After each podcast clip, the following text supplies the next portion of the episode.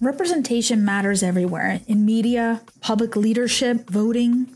Unrepresented, the podcast, explores representation and inclusion through a variety of themes and platforms through the voices of those working on the front lines for equity. Today on Unrepresented, I welcome two intellectual and passionate executive directors. They are maximizing their skills as leaders of communities of color led nonprofits to navigate youth empowerment during this time of COVID 19. Carl Settles Jr. is the founder and director of E for Youth, an Austin based nonprofit that bridges the gap between underserved creative youth and creative careers. A former science teacher, Carl was seeing a mismatch between the largest of youth of color populations in Austin and then showing up in the city's most creative and exciting careers after high school graduation. He has been bridging that gap with professional development, soft skills curriculum, and after school enrichment services to the city's most underestimated youth. Dr. Joana Moya Fabregas received her undergraduate degree in Latin American Studies in French from the University of Wisconsin Madison and her doctorate in history at Indiana University Bloomington. She not only works to promote the mission of her organization, Con Mi Madre, which is to empower Latina students and their families by breaking down barriers to success, but she has lived it. An immigrant herself, living in four Latin American countries, and her parents becoming her biggest advocates for her advanced education. And who am I? I'm Laura Donnelly. I'm one of the founders of Latinitas, an Austin, Texas based nonprofit focused on empowering all girls to innovate using media and technology we also founded the still the only and the first magazine made for and by young Latinas. Welcome to Unrepresented.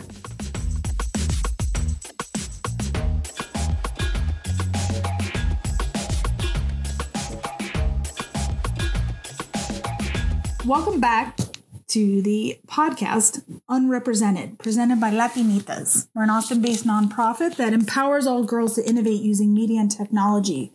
Um, we like to use this podcast to explore issues of inclusion. Of course, uh, at, at everyone's forefront is the COVID virus, um, but it is especially impactful of communities of color. And I welcome my guests today, um, Carl Settles of E for Youth and Joana Moya Fabregas of Con Mi Madre, two other nonprofits in Austin that are really uh, on the ground working with communities of color for uh, empowerment, workforce development, and college attainment. If you guys could just uh, just share like a, a, one sentence description of the work that you do, I welcome you. Uh, Joana, do you want to start? Sure. Hi, and thanks for, for inviting us. Um, so, Con Mi Madre, it's a two generation organization that empowers young Latinas and their mothers through education and support services that increase preparedness, participation, and success in post secondary education. So, we work with the moms and the daughters. We start working with the students in the sixth grade and follow them all the way through college. Excellent. That two generation experience is so crucial right now. It's really crucial to any kind of organization success. Um, Carl, do you want to just explain a, a little bit what E for Youth is? Sure. Uh, E for Youth is an Austin based nonprofit. We've been around for over a decade. And we focus primarily on creative workforce development for youth of color ages 16 to 22 we have uh, six clubs that are embedded in majority minority uh, high schools here in Austin, in Manor, uh, and Pflugerville. And we also have a partnership with the University of Texas called the Creative Leadership Academy, where we provide uh, employment and uh, professional level training to college age youth of color. And we actually hire um, college students to lead our high school enrichment clubs as well as uh, we have a project called the Austin Digital Heritage Project, where we train and hire students to collect oral histories of um, people of color uh, throughout this area and build or, or curate a, um, a virtual archive. We're calling it the E4 Virtual Archive or EVA. Um, so, yeah, that's beautiful, beautiful. And I couldn't ask for two better guests, better colleagues to discuss, you know, the impact of what's happening right now on. Um, I mean, uh, it's communities of color in Austin, but you know, it, we share a general experience probably that could be relatable to you know any any service organization like ours in other cities. Um, I think I want to first ask, uh, you know, you are we are nonprofits. You are nonprofits that are already serving uh, marginalized communities. How has that been an asset right now in dealing with the changes that had to take place um, to serve the students that you do and the parents that you do um, during COVID? And then also, what are sort of you know what are the what has become more challenging in that? So, yeah, maybe we can talk a little bit about how how nimble we are as organizations and how that's been helpful, and then we can kind of uh, discuss maybe um, what's been extra difficult. So, yeah, who wants to just jump right in? Um, for us, we are specifically, although we serve all students, uh, 90% of the students, uh, 90 plus percent of students we work with are of color.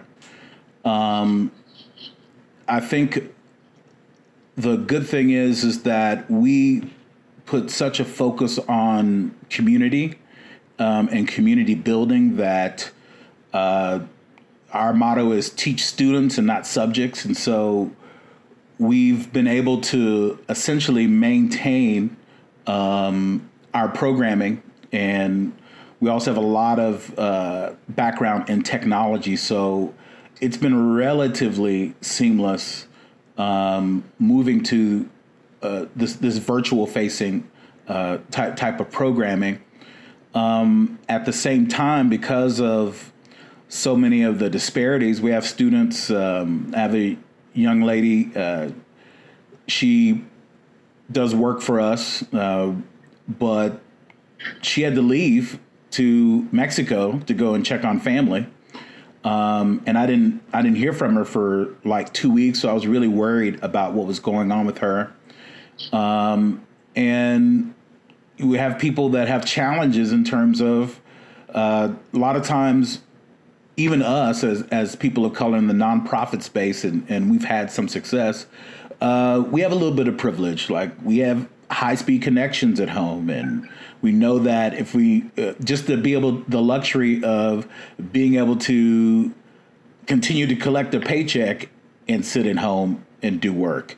Um, so when you're talking to students and they're saying, "Hey, my mom had to shut down her salon today," um, you know, my mom and dad both are are both now unemployed. Um, and then if you look at the death rates, um, particularly for uh, black folks right now, uh, due to COVID uh, 19, uh, we are the ones that are doing all the hard labor. Um, and, and, and we're the ones that are holding up the infrastructure. Black and brown folks, we're stocking your shelves, we're cooking your meals, uh, we're building your high rises. Um, we're there. Yeah. Yeah, I I I, I want to just touch upon. I mean, he he said it right, Johanna. that that idea of like a um, maybe you know.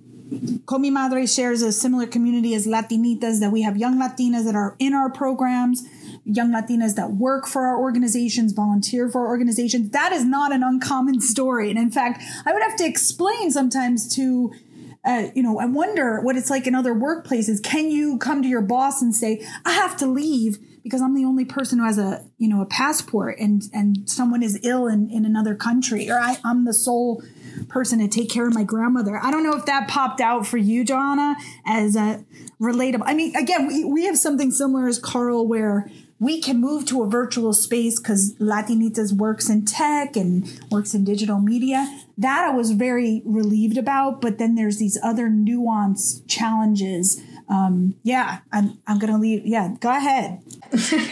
well, for, you know, you were asking about the, the advantage or challenge of, you know, being a nonprofit in this, in this time and, and what we can do for people. I mean, we, our, our service primarily has been Eh, always in person and you know we we go into the school. So we provide our workshops you know it's a social emotional learning curriculum. We deliver them in the schools with the students and we have out of school programming. So we had to quickly, you know, think how do we go to an online platform to continue to provide services? But before we could even think about what is our programming going to look like so students receive our support, we had to pivot, you know, big time and, and find out what are the what are the basic needs that you know the families that we serve are have met or are not being met and how can we connect them with those resources.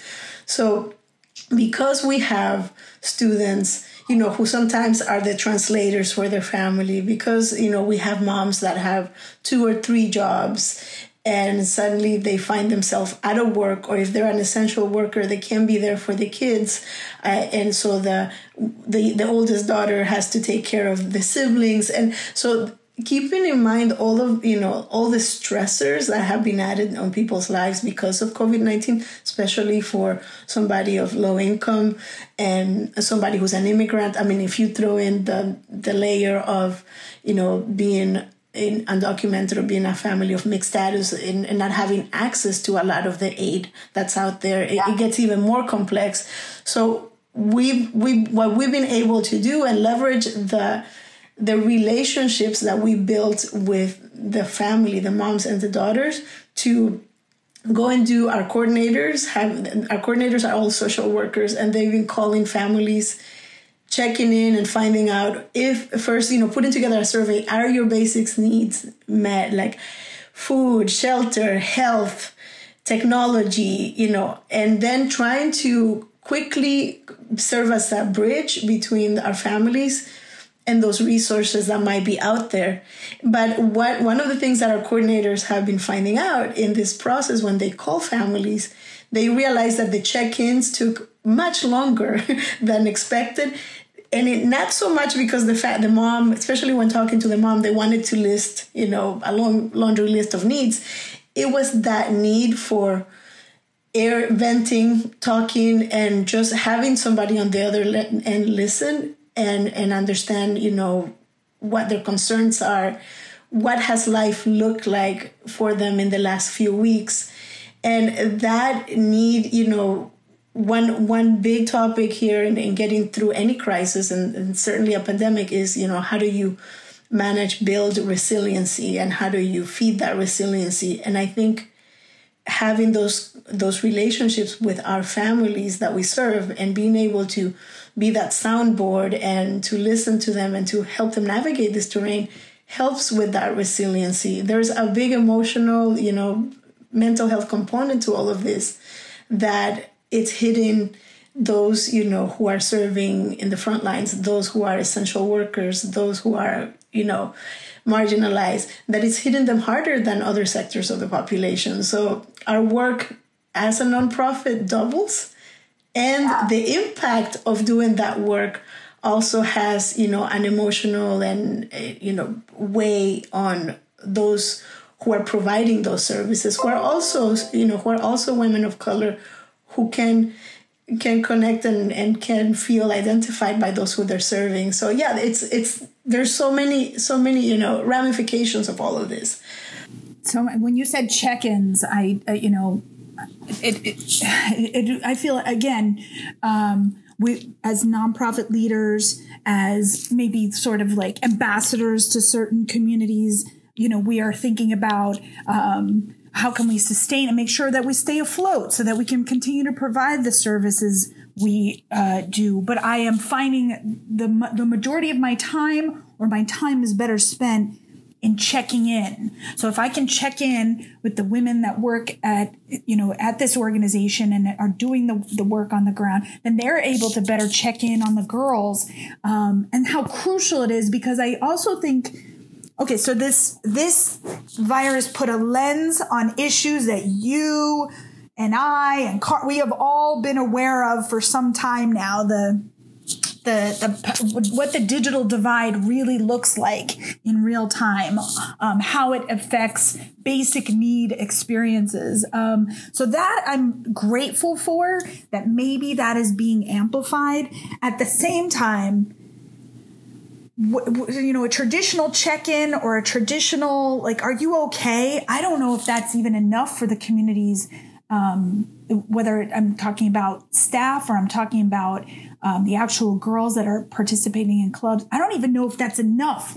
Have they, you know, been do they have the privilege to even come up with the language for that, right? That's something you learn in therapy. That's something you learn when you have healthcare as a constant. So, um, I, I, I really, I mean, I, I see you guys and I see, um, that what we do goes deeper than, uh, you know, the average work call right now. I think I, I would love to hear, um, how some of those, that awareness that we have all had in our experience is helping now too. So how is that, you know, maybe um, working as an advantage for both you as people and your organizations? Um, you want to go? No, no, go ahead. Go ahead. I'm glad you're both excited to answer. So, yeah. Uh, I, I, think from our perspective, um, you know, there are four E's, and the very first one, an E for, is engagement. And I think that that idea of you really have to meet the person wherever they're at first. Um, and you have to show them that you actually value them, that they're not just empty vessels that you're going to fix. You know, um, I think the thing that we see every, we don't see ourselves as a charity organization. Uh, we are here to empower the students. They are they already have that power.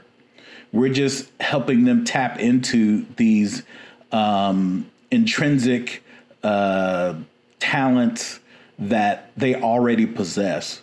And so when you look at it from that framework, um, and this this is a struggle that we we deal with with educators because we also are consultants for educators and we're supporting educators that are working with these students is that people are so concerned about certifications um, and we work with a lot of employers as well. Uh, they're not concerned about certifications. They're, they're concerned about can you actually do the work? Um, uh, what does your portfolio look like? But if you are not whole as a person then it's very difficult to show up and be able to do the work. Um, there's so many things that have to happen until before our kids reach that point of uh, critical mass um, at which they start to really kind of burn from their own fire within. Um, and I feel like we keep that at the forefront of what we do. Um, and that's really the secret sauce. I think that's the secret sauce of any uh, organization that is, has success with moving the needle with with youth of color. Yeah, I want to I want to ask Johanna because I know that's something, you know, the, the context of Con Mi Madre as a holistic approach, and uh, is this speaking to you too that you you are already the experts in you know how do you how do you encourage success? So you know just like carl is saying it was about meeting people where they're at um, making sure they're okay. Is that something you're connecting with too? Very much very much. I mean that that spoke loudly to me especially what uh, carl what you were saying about empowering.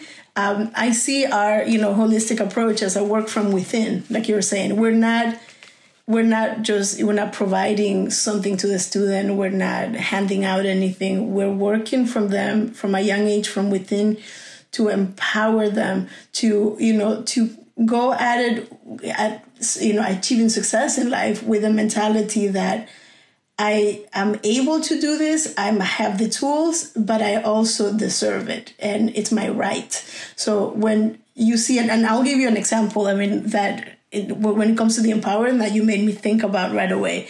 So when it comes to you know students are getting ready to apply for a university and you're ready getting ready to apply for college and you're a student of color and none of your family has gone through college you haven't had the experience of being around a lot of people who have gone through college and there you are writing a letter you have good grades you're smart but what i see oftentimes in in letters you know that uh, students coming from that background right? And i remember doing that myself as well at that age is framing it in a way of you know please you know i'm i'm i'm a good student and i like proving themselves. I'm good. Please accept me. Please you know give me this opportunity. And one of the things that i often tell tell students when i read their letters it's no let's think about this in a different way you are bringing something very valuable to whatever institution you know opens the door for you. And you have to think about why someone like you in that setting it's crucial to making that for instance that university experience universal where people come out of there with that outlook and that, that education. So if you approach that process from that empowered stance where what am i what am I bringing here? Why am eh, why you know what kind of value do I add to this? And and please pay attention to that. That mentality translates into job settings, into creating a portfolio, into you know going and accessing resources, not from the lens. And and this is this is a you know a vestige of colonialism, you know, and a colonized mentality. Uh, you know, when you're accessing any sort of service from the lens of, please, thank you, you know, for the handout, thank you for the opportunity, rather than, this is something that's out there for me. I deserve it. I'm going to tap into this resource and, and I'm going to do something with what I gain for those in my community. So it's crucial that I have access. When people look at things through that lens, you know the doors that will open up their opportunities are much greater. So that you know that empowering concept it's it's it's very i mean i think it's it's very you know dear to to my heart and to my outlook on the world and the outlook that we have at the organization. Yeah i feel like the the the impact of covid you know that everyone has to um, you know realign their lives has put some things forward that uh, I know Carl and I working in you know digital digital media and tech education felt like that should have been happening all along. We should have been handing out hotspots to students that didn't have um, nighttime access to do homework. Everybody should have uh, some sort of device at home. They're, you know, they're in a price point at this point where it should be budgeted into a school system, managed by the school system. So now that the, you know, the city of Austin is having to provide those resources by force. I'm I'm super excited about that, but whoa, that was a, a long time coming. Um, I uh, on that note. I I am you know we're particularly affected at Latinitas when we you know or we're particularly interested in representation and and of course in media and the tech sector, and so we are especially sensitive in what are the stories that are coming at us, right? So a lot of it is uh, sometimes general information about you know being safe. Some of it is uh, to as a counter to what's coming from uh, you know government channels that are isn't so providing the clarity people want, but I, we're definitely getting a lot of news stories, advice, information, you know, how to do yoga at home. That's definitely coming from a lens of people with privilege, money, uh, of course, jobs they can do remotely. So I think, are there things you guys are that are really? I mean, Carl, you mentioned it earlier that Black and Brown communities are are getting, you know, are impact the death rates are impacting those communities higher. I mean, seventy percent of the the deaths in New Orleans are African American people. San Antonio is showing higher rates of Latinos. Um, yeah. So, are there things that you guys feel like are one we're not hearing enough about or um, or like i said things that are happening now that should have happened long ago. So i'll let you guys run with that. Um, i still don't see real discussion um, about the, the digital divide uh, that, that we have uh, in, in the city um, and a big part of, of what we, we talk about it uh, as the creative economy, uh, Latinitas. That that's what's driving. That's what's driven um, our prosperity um, over the last last really 15 to 20 years the prosperity of austin the prosperity of the us of the mean? world i mean really if you look at who are the who are the the Googles, the Apples, the think about what our economy. I mean, as bad as our economy is right now, um, oil is pretty much dead for the foreseeable future. But imagine if we didn't have technology driving so much of our economy right now. It's so I think we're reaching a, a, tipping point where the majority of our jobs are within the creative economy.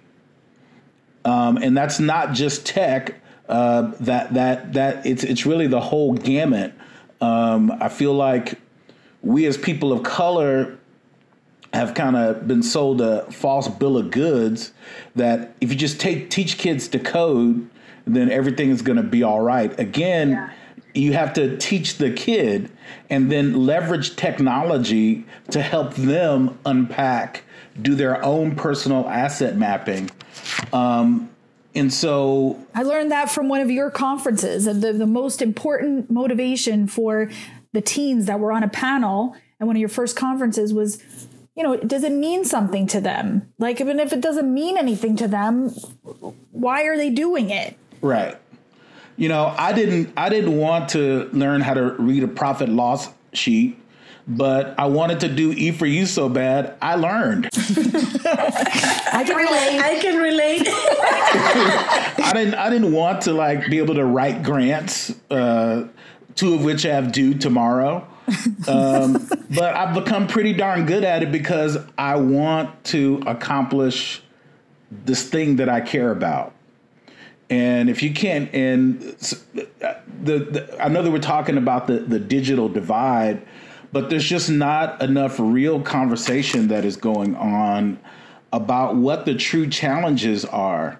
Um, all the things that are going on in the turmoil that we are going through in this country right now really boil down to issues of race and class. Yes. Everybody hates to talk about that. As much as there is a often a public discourse it, you know, it, it, it's very superficial. But when when people really want to talk about exactly what's happening, or that there are these, you know, uh, detritus type impact effects on youth, yeah, I, they don't really want to talk. They don't want to go through the discomfort part. Um, and then and then if we don't go through the discomfort part, we'll never, we'll, we're never going to like undo um, these issues. Well, and you know what, Laura, in that sense, I think COVID 19, it's, it's really an opportunity. It's like a mirror, right? It's an opportunity to, to have those discussions because with what you were just talking about, about, you know, African Americans disproportionately being the ones dying from this and right now and then and it's because of those underlying nuanced uh, stressors, uh, things like you know hypertension, diabetes, things that come from um, challenges of whatever. It could be poverty, but it also could just be like the stress and wear and tear of of, of racial bias, of class bias. Yeah, it's. I mean, it, this is what we're seeing, and you know, with African Americans, what we're seeing with uh, Latinos only about 15%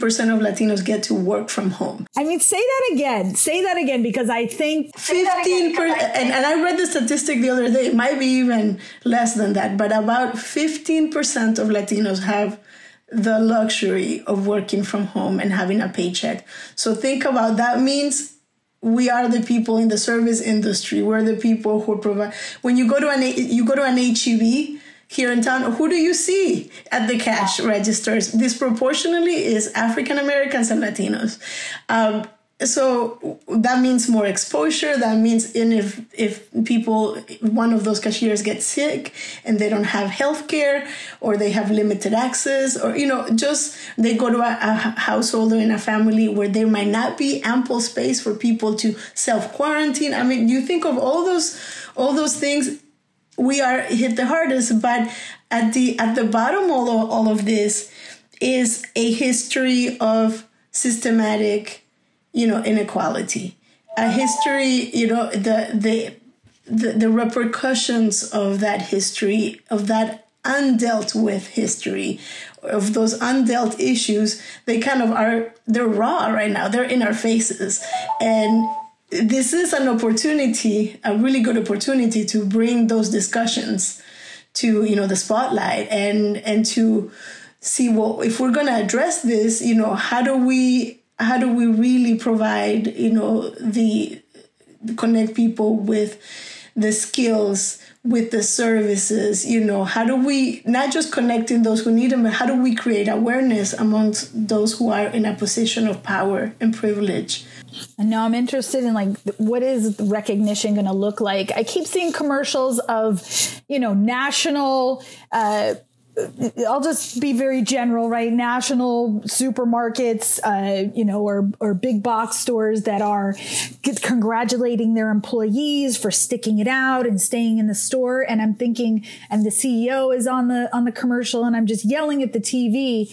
All right, what are you going to do about it? Did you get did you get the masks? What are you doing about? Are you going to get pay them a living wage? What are you? Are you going to stop having immigrant raids in your store? Are you going to? I feel I I, I think sometimes it's put on our shoulders as we're nonprofit executive directors, but for some reason I do feel like uh, we have a we have a broader window to the human experience in our in the communities we work in we might see it even bigger than our the actual communities we serve like the girls and latinitas they may not be aware of how much uh, their parents are taking on uh, right now during this crisis. So, yeah, do you get do you both share that uh, uh, responsibility uh, that we can see things that maybe our traditional uh, nonprofit foundations in the city can't, maybe even our our city government can't quite get their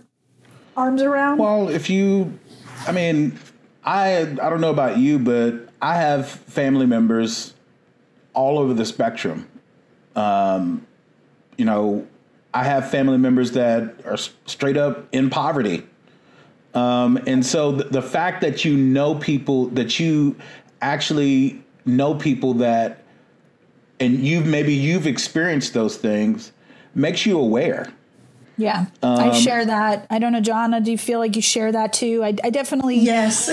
you know, my brother and I were launched into college, but that wasn't the experience of all my cousins. And my grandmother grew up in public housing, and that was a, you know, that was an eye opener, right? To see the experience of where she lived, who she lived with. Um, just yeah so so uh, yeah same same here carl. And how do we i guess the challenge is like yeah how do you get a, a broader audience understand?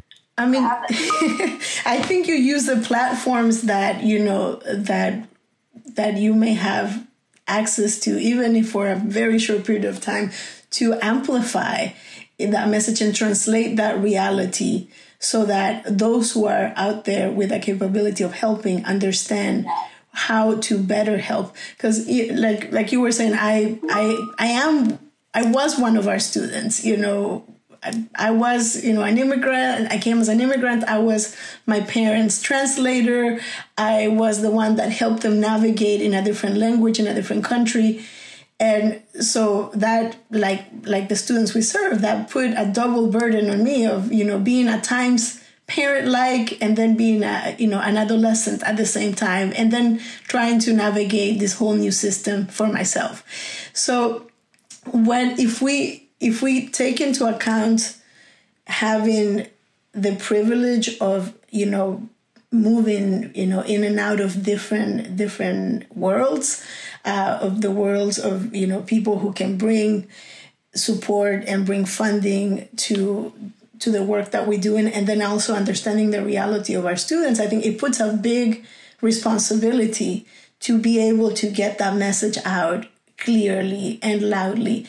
Because if we don't, who's going to do it, right? If you think about funders who might be wondering, okay, I'm going to put, you know, $5 million into, I don't know, an online learning platform, but then they haven't thought about that the people who, who are going to get that access to the platform might not have internet or might not have a computer or might live in one room with five other people.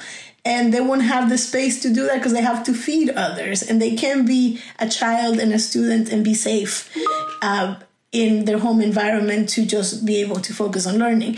So it takes people like us who can who can you know have access to both of those worlds to explain no no wait a minute rather than spending that you know those millions on this let's look at basic needs first let's make sure that you know that people are being fed. Let's make sure that you know maybe there's some access to childcare. Let's it, so it's breaking that down because I've seen it many times. You know, I've seen when you look into the world philanthropy, charity, and sometimes things like organizations, you know, or foundations that would put a lot of money on. Let's take a big group of kids from, you know, inner city Chicago to um, Aspen for a ski trip, and yeah. and we're gonna give them the experience of a lifetime. Yeah, that might be fun and all, but if that kid's family doesn't have food on the table, and they come back, how frustrating! Like how how are they gonna like navigate that? How how do you really address the issues from the root? So I think that a lot of that it's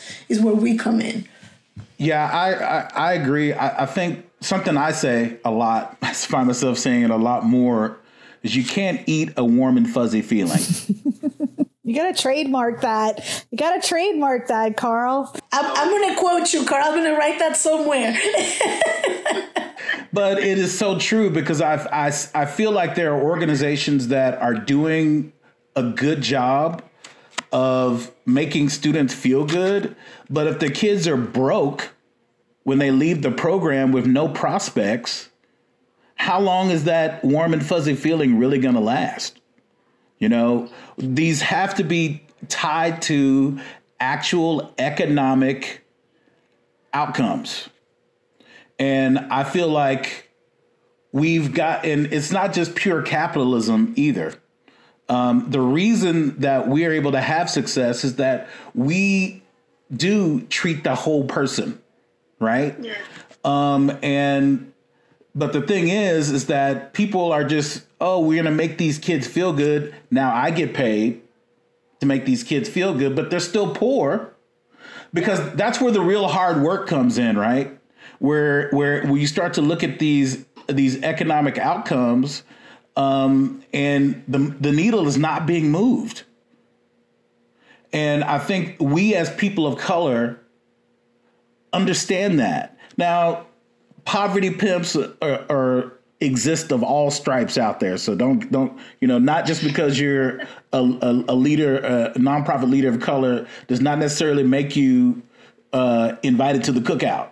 But I'm just saying that there is some natural insight that we have um, into the, the, the situations that that our, our, our, our the people that we serve are, are facing and what's really going to move the needle. Um, I always think about well, who benefits the most? Is it the leaders of the organizations that are benefiting the most? Or is the kids getting these warm and fuzzy feelings? Oh my God, this is, I feel like, you know, I needed this therapy today and I so appreciate you both and for saying that because, uh, yes, I feel, you know, where, when, when Latinitas gets maybe excluded from some scope of funding where I feel like it's so, this is such a natural fit. It's, it's for girls, we're girls. I do forget that, uh, you know, we just don't fit in their in their deciding mechanism. If their deciding mechanism is that yes, they want to they want to give a kid a coat and they want to be able to organize those coats by color and they want to be able to ask all their friends to donate the coats and I'm not calling anyone out, I'm just using it as an example. They may feel that's where they are yes they are having a joyous volunteer experience. They are feeling a, a, serenity and it's assuaging their anxiety their guilt whatever it is. Well it doesn't do anything for latinitas. Yes some, some maybe one out of 30 latinitas are chilly on a on a winter day but I feel like it's much more important that we are being deliberate in addressing uh, how do you how do you perceive yourself as a as a leader? How do you perceive yourself as um, someone of value? How do you perceive your voice as something to contribute? I find that so much more important to address. But yes, if I, if the funding systems, if, you know, that is so crucial, Carl, if it's all about they get the warm and fuzzies. Well, I don't always qualify for their warm and fuzzies, or Latinitas doesn't qualify. And so you're giving, you know, you're, calming me down. I needed that calming um, because it, it also helps us as, as an organization just look to other places. But it is frustrating because uh, often that is how the traditional philan- you know philanthropic community functions. Does that philanthropists get the warm and fuzzies that they need or want? And does that, and then does that really translate to the community it's saying it wants to serve?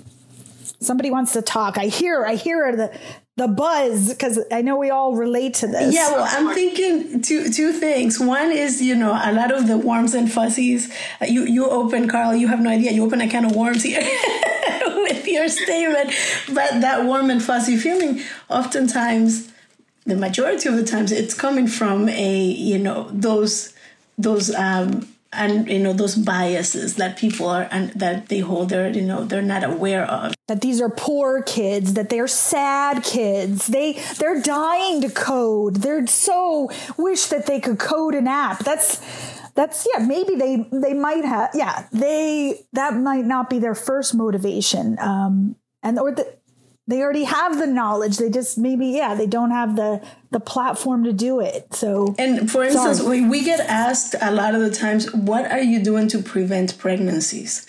And and we're like well that's not our work. And first of all our rate of or when i shared you know that the the rate of pregnancy has been less than 1% among our students they're like wow. But but most you know my answer these days have become well we're not what we're doing to prevent pregnancies is to empower girls you know give them access to an education and empower their families where they will be focused on their goals because they know they can achieve them uh, but it's a lot of those mentalities out there and that where you end up not not qualifying for the warm and fuzzy yeah. it's because it's rooted in that i think one of the the approaches that i you know and and you know I've been I, I've been a year in this role, so it hasn't been that long. But that I think we can take that would be more more helpful for our students. It's um, become thought partners with the funders. So to have engaged in the same way that I was talking about the college student that goes and say, please give me, you know, give me an in, give me a handout, help me out. I, I've, I've gone through a lot. I deserve this. Is turning around and being like, no, it's in your best interest to work with us because we understand this reality. It's in your best interest to open the doors for us and we can work with you on what your given strategy might look like because if you if you really want to impact this country in the future or the world you have to invest in those who are going to be leading those who are going to be the workforce of tomorrow those who are going to be the leaders you know the professionals that how are you going to expect to get to that if you are not you know strategically working with those who provide service to those populations to empower them i love and i love that you brought up teen pregnancy because i do think I had a funder communicate back to us because I, I, we did share that data, right? It's, you know, when you do enrichment, when you do the kind of hands-on work that E for Youth and Con Mi Madre does, it's just a natural um, accelerator to a girl or a student or a boy going, oh, I, I have, there's so many other things that I can pursue and, and, uh, I can focus on and the things that I'm interested in. So maybe I'm not going to get all my whole worth from a partnership or relationship, um, you know, from sexual gratification, right? So like, yes, there's this, uh, inadvertent thing that happens when a student like learns who they are and learns what they're interested in is valuable. At the same time, the fact that people are asking that question, well, are they getting pregnant? Well, maybe they are. Are, we gonna are we gonna shame these girls too? Are we gonna go down that road where it's like we're gonna again that perception that all is lost, their life is over? Um, because the reality is is that happens in every you know, across all whatever economic levels. Um, and I had a funder pointed out to us. They said, uh, I think our language was, you know, very celebratory that we were doing things that influenced attitudes that a girl would postpone sexual behavior. And in fact, but it would, I guess the way it was coming across is that we're, we, uh, oh, we don't, you know, we don't accept that uh, behavior. And in fact, that's part of the scope of understanding. Um, these are the, these are the same kids. They are the same children as those A students that, you know, that go down every you know quote unquote correct road they just have maybe a, a little bit of a different um, obstacle than their peers the questions have bias too it's like a well why why is that so important to you um, yes we don't want to see kids having kids, but also that's you're coming that's coming from someone's point of view that had the maybe the the support system, the financial access to be able to maybe or maybe the love at home that they didn't have to go to other spaces to get that kind of to fill that hole. Um, so yeah, I think like sometimes the questions say everything. Yes, and the questions reveal more than. than I do. I do have to add one thing, and then and then Carl, I will leave it to you. But I ha- actually had an email today. Someone declined being on our board or pursuing a board application, and what she said is that she wanted to be part of something uh, that was inclusion for all. She felt that Latinitas was too exclusive, and I thought, again, that statement reads to me, you don't understand what the heck's going on. We're we're here because we are doing this extra because inclusion for all is not necessarily working or and one size for all is not fitting everyone. Right. So I yeah, I feel like those statements tell me the entire story and then it's, you know, and it's frustrating. Well, a lot I, I, do remember what I was thinking about in terms of aligning with funders and supporters. Um, you know, we have a theory of change. And if you're not feeling our theory of change, then you don't need to give us any money. I mean, that's that's really where where I've ar- arrived. I spent the first five or six years of of what's now E for Youth uh, chasing after money and sooner or later we just had to put our uh, put our stake in the ground and say, hey, this is what we do. Uh, this is our theory of change. This is our logic model. This is how we uh, this is how we review it, and we're going to continue to just iterate on that. And if you're down with that, then let's let's talk. But if you're not, this is going to continue to happen with or without you. I mean, that's yeah. that's that's the feeling that I have at this point. Um, and all funders or all money ain't necessarily good money. Um, yeah. I think that you really have to start to, um, and I, and I think this is this this goes back to the capacity building for us as leaders of, of nonprofits that that are of color when uh, you don't have a lot of those types of uh, resources and connections when you start off it's a really difficult thing to to balance I did. I um, want to pause there because I did share that article with you both um, from Nonprofit AF. It's a it's a blog. Yeah, that just less than ten percent of foundation funding goes to community of color led organizations and, and organizations that serve, you know, predominantly one one community of color or, or multiple. And and um and, and um, but I'm so yeah, but I'm interested. In, how do you guys deal with that? That it's just that's that's the, the matter of fact. I do want to look onto the horizon of like, so who is looking out for us? Who is broadening their diversity departments? Who is being inclusive? Um, at the same time, I I get really angry at the traditional foundation community.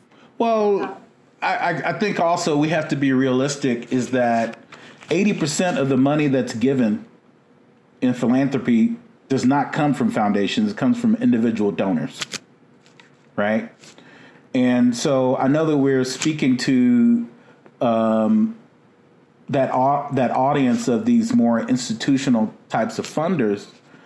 Um, but we have to realize that it's it's it's also a game. People people it the giving is just as much as much about the giver as it is the, who they're supporting.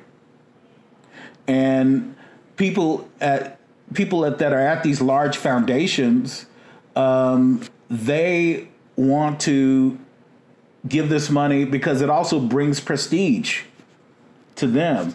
So it's a game that we have to be able to play. You know, that's why that's at first I thought, you know, a logic model is just a check mark. But then I started to really exercise it and use it to drive what we do, and it and it continues to take what we do to another level. So the basics of running a business, running an organization, are still going to be the basics, right?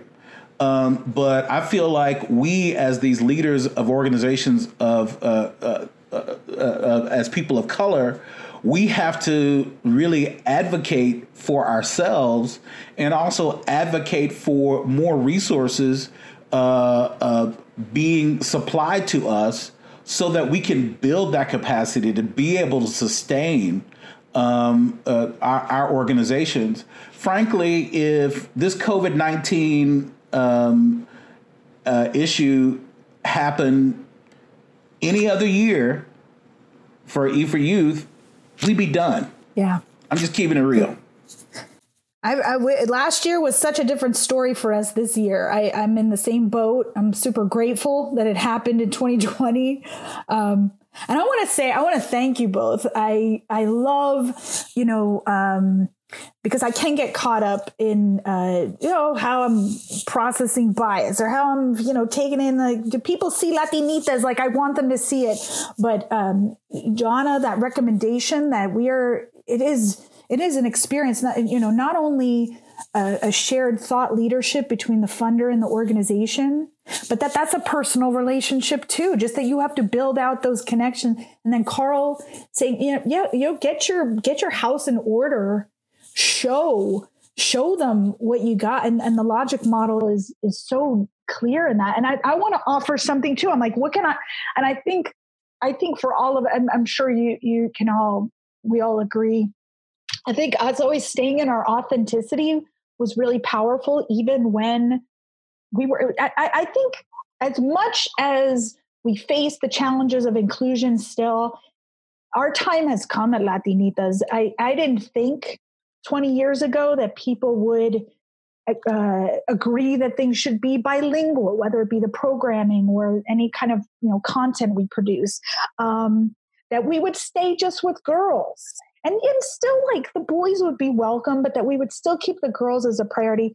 And even though we updated our mission to say all girls, I mean, gee whiz, our name is Latinitas. Like, we can't hide, you know, that woman feeling like it wasn't inclusive to all. I get it. It says Latinitas. And I, I'm really happy we stayed with that name um, because the world is there's new there's new enclaves of the world that are looking at us there there's new power structures that are noticing us first um, so i want to kind of i want to tie it all in I want to, you know, be conscious of everyone's time. You are, you know, for our audience listening, uh, our, our guests today are some of the busiest people in Austin doing some of the most important work for the uh, to make Austin a place for everyone to to be you know successful. And so maybe you could, you could both share something good you're going to take from the COVID experience. It could be personal, it could be professional.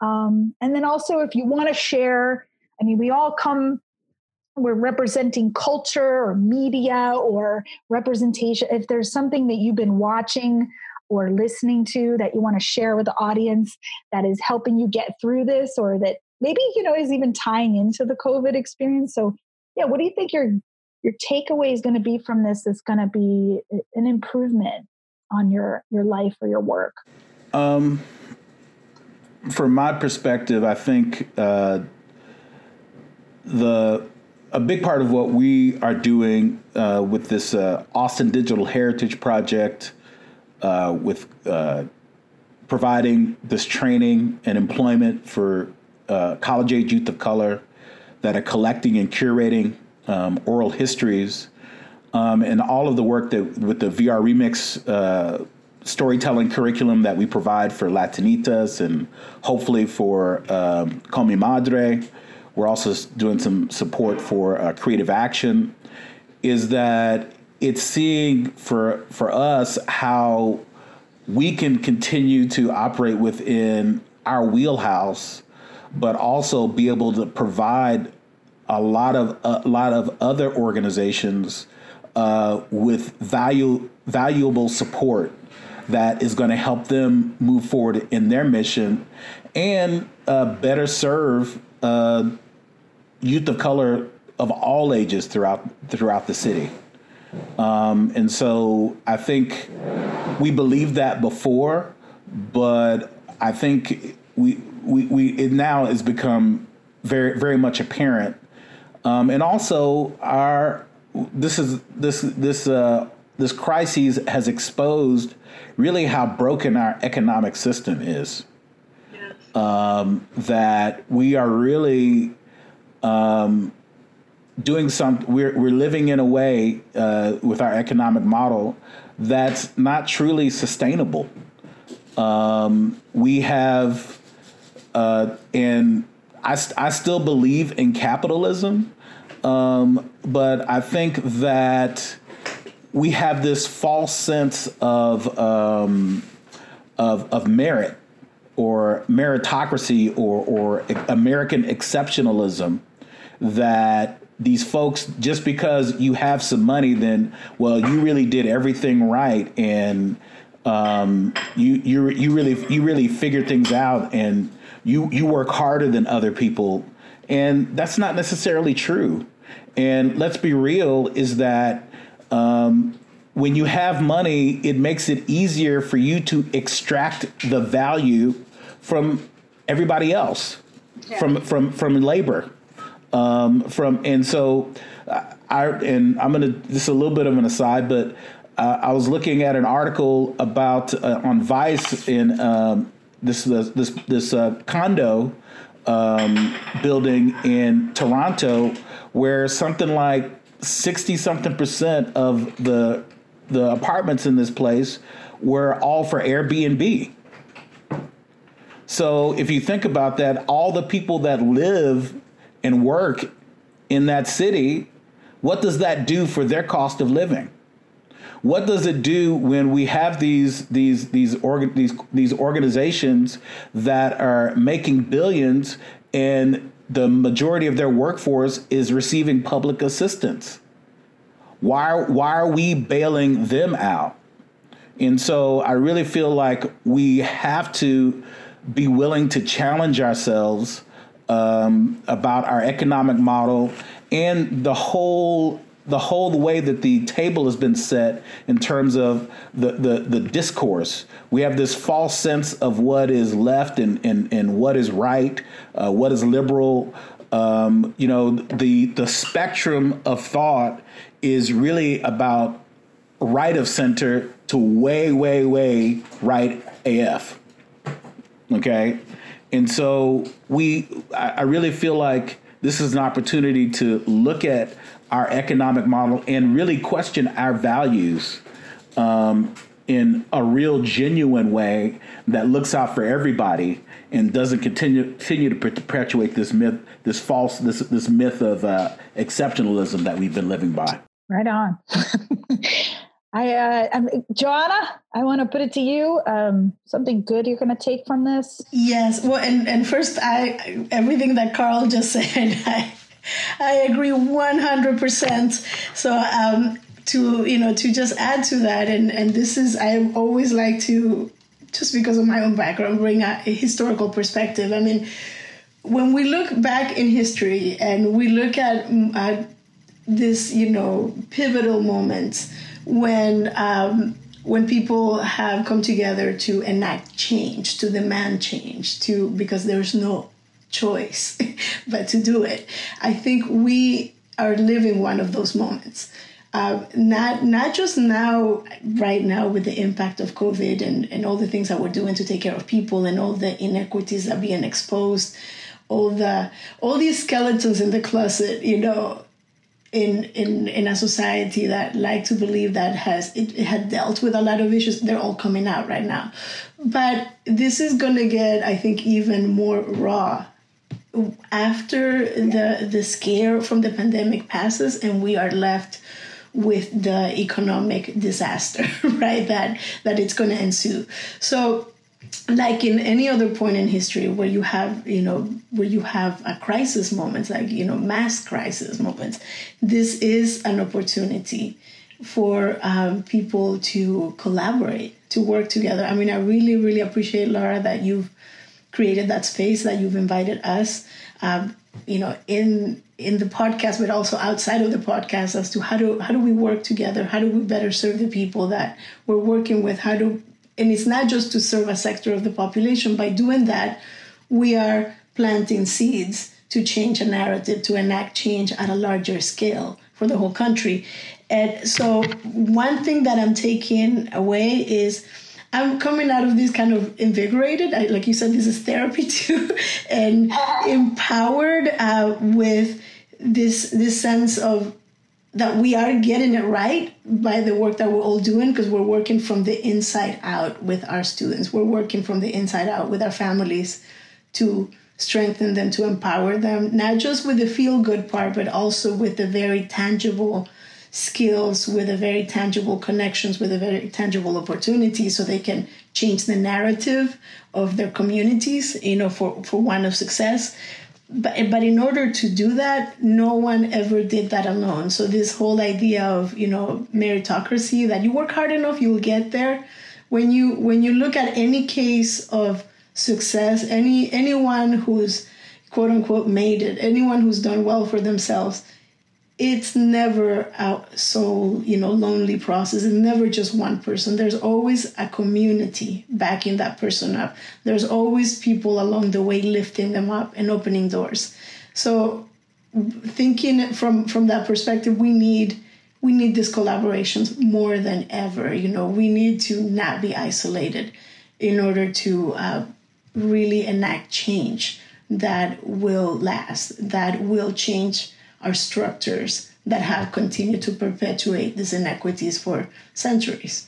I so appreciate the both of you. I um, and that's probably been my takeaway that um, as a founder, I think you get into this space of uh, oh well, I have to figure this out. And um, what I'm realizing is that um, we've done the work and we've done the groundwork. That there is a there's a there's different like tiers of of um, innovation going on right now. I, I mean, I'm looking at my staff and I am remembering, I, I think my good, tech, you know, an important takeaway is uh, can I let go of micromanaging as a founder? Can I get, let go of micromanaging as an executive director, CEO?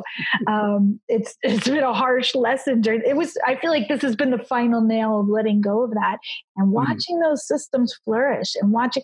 So we, uh, yeah, like this is gonna.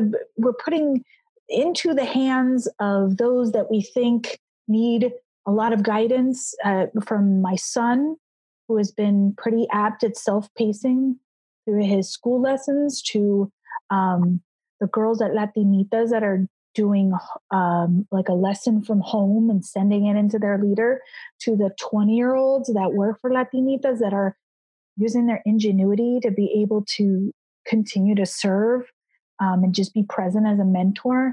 Uh, so that I, I, I really am grateful that yes, Joanna's comment that that's that's just one small ecosystem in this, but that it is and and you know as a as a founder you get singular recognition sometimes. Oh laura look what you did. And it's i wish holy moly could people actually see the hundreds thousands of people that were involved in the making of this? Um, I, I am, and I think that uh, extends to P, uh, organizations that support us. Um, the volunteers, I mean, people are checking in with us. What can they do in the capacity that they can do it? And it's really touching my heart. Um, because yes, Joanna, we we have some as you know, we have to have the foresight for the organization, and we're looking to the horizon and going, oh my God, how is this going to pan out? Um, you know, Carl, we we you know, what is this going to look like for the agencies that support us? But if this is any indication, you know, working together now, how it's going to look like then, I, I feel some comfort in that. So thank you both for spending this time. I think we need to do this again. I think. Yes. Do you want to share a quick, like, what's your media go to right now? I I started watching Schitt's Creek because I feel like it's it's this peculiar privileged family who's been plopped down uh, in, at square one to start over, and I feel like it's very uh, it hints to the experience now. You have if you had a routine, it's been undone. So, do you guys have shows that you're watching that are um, giving you comfort or maybe reflecting what's going on? You know, Gentefied. oh, yes. See, I had already watched it. I wish I could watch it again with fresh eyes. I yes, no, it's.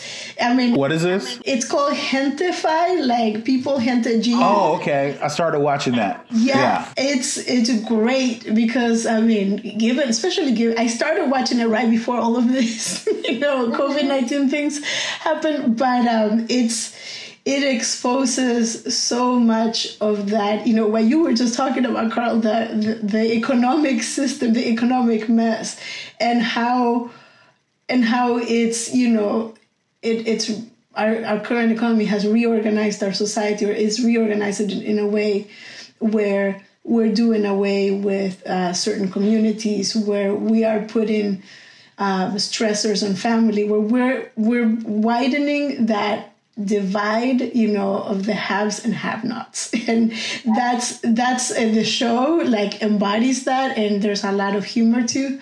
But the one you were talking about laura Schitt's creek that I, I love that because that's exactly what's happening for a lot of people just you know in a in a hyperbole. But yes. Starting for you know for them it's definitely like yes it's campy it's like but yes having to reimagine what your you know the meaning of your life is and also how you live it. So carl what are you watching? What are you watching Ed? maybe it's more what am i watching? more esoteric than what we're watching or uh you know i've watched Schitt's creek. Uh i started watching Gentefied there's so many things that are on uh, right now. Um you know it's funny because we're in this dystopian uh future I've been watching um, on Epix War of the Worlds. Oh yeah. yeah. I'm, it's not exactly uplifting necessarily. Levity. I don't know. Um, you know, I really. It, it, it's it's oh we uh, we watched a really good movie Uncorked. Um, not that that necessarily has anything to do with um, COVID nineteen, but uh, you know, it's it's funny. Just uh, entertainment. Um, how really essential that is. I mean, escapism is also super important now, or just yeah, um, to again, it's very much the experience is staying in the moment and so being able to just stay in the moment and um, I'm okay. I'm there's food in the fridge. I'm watching a lighthearted comedy. Everything's okay right now. That's part of that's part of our resiliency. For me, really, what I, my go-to is, you know, I live with my mom who's late 80s and my daughter who's seven.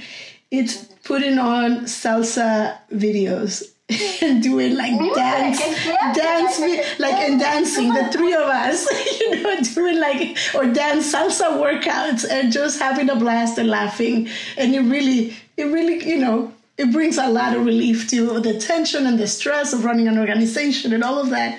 And you end up the day in a light note and a little bit more fit than before.